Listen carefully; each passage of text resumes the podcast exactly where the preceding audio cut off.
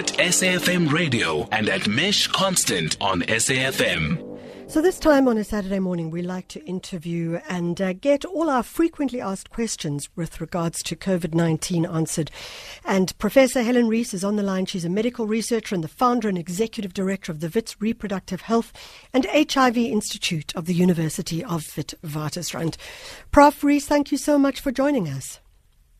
Not at all. It's a pleasure to be here. Prof, we have a bunch of questions coming in. I'm going to start with the first one saying, Hi, Michelle. The Prof mentioned a happy hypoxic, a person in grave danger. Are there things we could look out for to identify them and to get them to treatment before it's too late?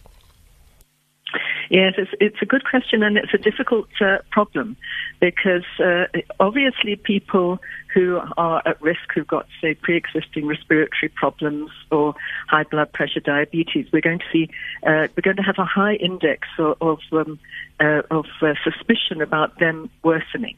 So if you've got these comorbidities, we're obviously going to be looking out uh, for for people deteriorating.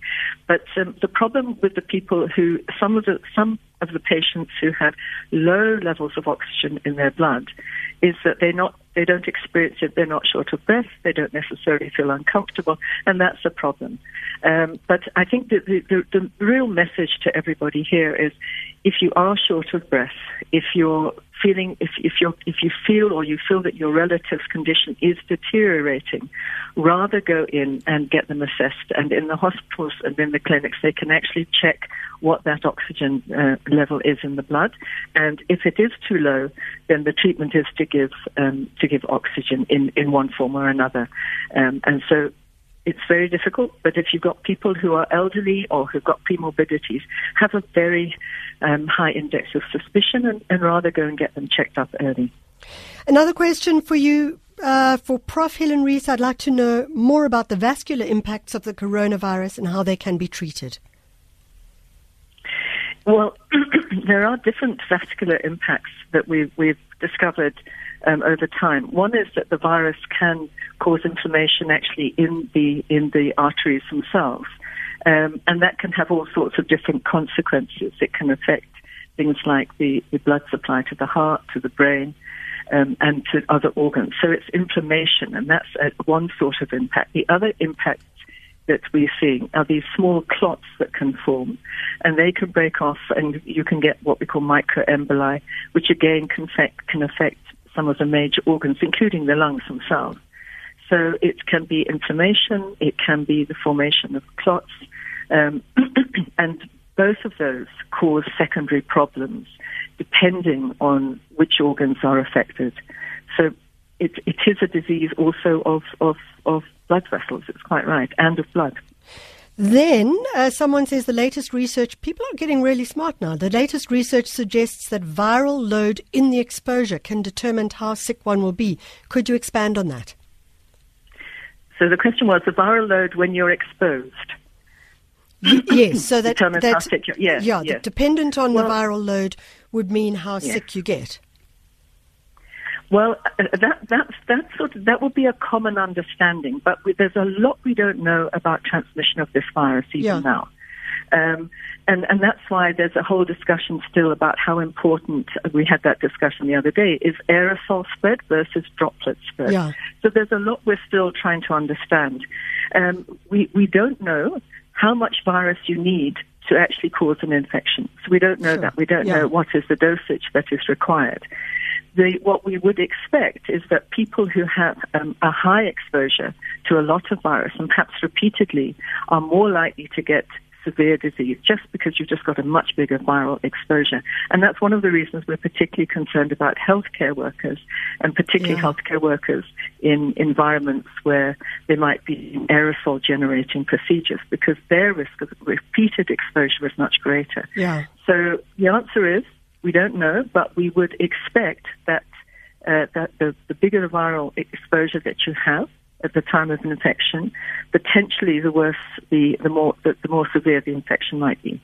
So Eric in Durban says, Good morning. Please ask Prof. Helen what she thinks of nasal irrigation as practiced in Thailand. Uh, which which irrigation was that? Na- na- that. nasal irrigation. Nasal. Oh, nasal. Okay. Um, well, I know that a lot of people, um, e- even in South Africa, a lot of people do nasal irrigation, and particularly this time of year where people, you know, wake up and feel very sinusy. Um, but there is no evidence that nasal irrigation will assist or, or protect because um, we do know that the, the mode of entry is into the respiratory tract, but it can also be into the eyes, as we've said. But we, there is no evidence to say that if you irrigate, that you're going to be able to do that. Because remember that you're only going to irrigate at one point of the day. But if your exposure was last night and the virus has been sitting there, the virus has already got um, a, a, means of, of entering cells before you ever do this. So there is no evidence for that. But um, there's also no evidence that it's harmful. Yeah. Um, and as I say, a lot of people find it, it gives them relief from sinuses. So these are, so at the moment, no, no evidence to protect or, or to, to, to treat, but no evidence that it's harmful. So, um, someone says, Good morning to all. Are we now on a peak with the virus? If not, when is our peak due? And there's an incredible increase in home deaths from COVID, which is worrying. Um, mostly it's the elderly who don't leave home. Why is that so? Yes. well, we're not yet, I think, as a country, we're not yet at the peak because as we know, Western Cape came up first, and they seem mm. to be plateauing at the moment. Uh, but Gauteng, KZN is, is now coming up with, but we're seeing the Free State. Uh, so, so the different provinces are coming behind. So as a country, no, we're not yet at the peak of, of, of that. And I think that we will be seeing the peak, we think, in August or, or September. Um, and, uh, and, and we, we're going to have to, to, to see you know, what happens and how quickly we go up to that peak and whether we then plateau.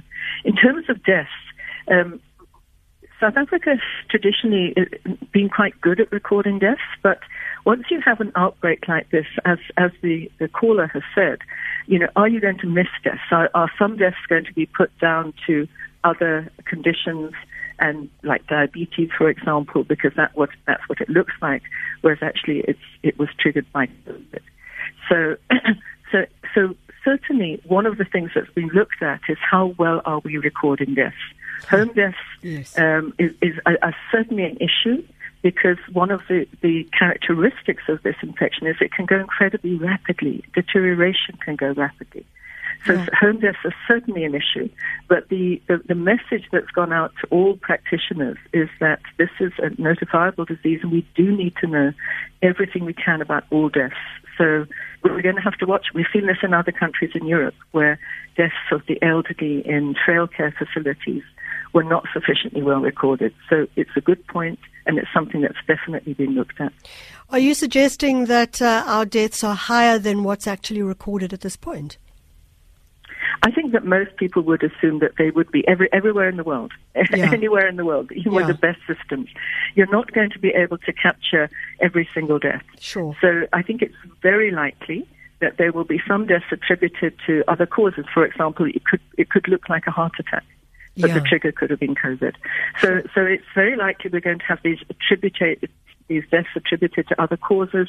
Um, and as was said, because we are seeing deaths in the home, um, particularly in the elderly um, and people who are perhaps living alone, but we are definitely seeing deaths in the home. And are we capturing those? Possibly not as well as we should. So are we underestimating? Pretty certainly, yes. Do we have a reasonably good system? I think we do. Um, it's been a very good system historically, and we're building on that. Um, but, but as you said, we're going to have to keep trying to keep track of all deaths that are attributable to COVID. We have a voice note for you here. We'll go uh, into that in a moment. But before we go to it, um, just to ask the question, someone says, uh, and such a good question because we have looked at this, but it is a huge issue. Says, Prof, there seems to have been a push on social media touting hydrochloroquine as a cure for COVID 19 in the last week. It becomes difficult to distinguish fake news from truth when the topic is presented, this is so true, in quasi scientific terms over and over again. Could you please update us as to the real current scientific research on this drug? Yes, a very good question, and I'm sure many people saw it or heard about this thing that went viral. And it was it was from somebody who was um, meant to be a, a clinician in the United States, surrounded by people who were also meant to be clinicians saying that uh, she treated 300 patients with a combination including hydroxychloroquine and they'd all got better. Now, the current evidence, and this is why it's really, really important to only go with the evidence. We do have evidence on hydroxychloroquine um, from big, well conducted studies looking at whether there's any benefit with hydroxychloroquine both for treatment and for prevention. And those studies have, have shown that there, there is no benefit. And one of the things you must be careful about is, is just using rumor to start either treatment yes. or prevention. Because all drugs have side effects. Some drugs, including drugs like hydroxychloroquine, can interact with other drugs. So to go onto a medicine where there is absolutely no evidence from well-controlled big studies that there's any benefit uh, would be would be very hazardous. And I know that some GPs are prescribing this, but I think just to underscore, no evidence. We should not be giving drugs that have potential side effects uh, when there is no benefit to the patient. Okay. And I think uh, we should listen to that loud and clear. There's a, a Prof. Rees, you know, you are not only the chair of the South African Health Products Regulatory Authority, but you're also a member of the World Health Organization International Health Regulations Committee, the IHR uh, committee in COVID 19. Now, apparently, you released a report on COVID uh, recently as well. Well, um, listeners might not be familiar with this, but they, a lot of people will be familiar with the fact that you've got to have a yellow fever certificate when you go into countries which have got yellow fever. There's a piece of global legislation around global health that the WHO can use, which is which is called the International Health Regulations, and this is a piece of legislation that really looks at emergencies, global emergencies, and says, are there global recommendations that we should be making? So there is a committee that's, that was convened earlier this year by the Director General of WHO, which is called an emergency committee that's been looking at COVID. And it meets periodically. It has to meet every three months, but has met more frequently. And it makes recommendations so that committee met in this last week, and yeah. the recommendations, in fact, met yesterday, and the recommendations will be coming out from the World Health Organization. But the committee reviews everything the state of the epidemic, the state of the responses from countries, World Health Organization, and then it makes recommendations about what the world should be doing, including recommendations around things like travel. Yeah. So, uh, any chance that we're going to travel now, soon, ever? Again? well, I think if you look at the last set of recommendations from that committee, which are all in the public domain, the important thing about travel is, is, is really to be to be logical. And you saw in the what happened this week in the UK, where they said yeah. yes, let people travel, and then, and then because of surges in Spain, they said when you come back, you've got to have 14 days quarantine. Yeah. So the important thing when you think about travel at the moment, the recommendation for travel it really should be essential travel, and that's people working in in, in emergencies, humanitarian, um, who really do have to travel because of because of their work or because of, say, in exceptions, emergencies. Mm. So that is still the recommendation. But in, in addition, what we need to think about is if I'm in country A and I want to travel to country B, does country A have a, is, is it at a peak of an outbreak at the moment so that there's a high risk that my travelers are going to possibly carry the virus mm. into country B? Yeah. Or is it the other way around? Or are both countries you know, in the same state of affairs. So when you think about travel recommendations, you're going to have to weigh up what's happening in the country of origin and the country where the person is going to, and what is the risk of export from one country into another. And that's the kind of thing that's continuously being looked at. Fantastic. Professor Helen Rees, once again, thank you so much. Keeping us updated and uh, in the know when it comes to COVID 19. She's a medical researcher and the founder and executive director of the Wits Reproductive Health and HIV Institute of the University of Witwatersrand.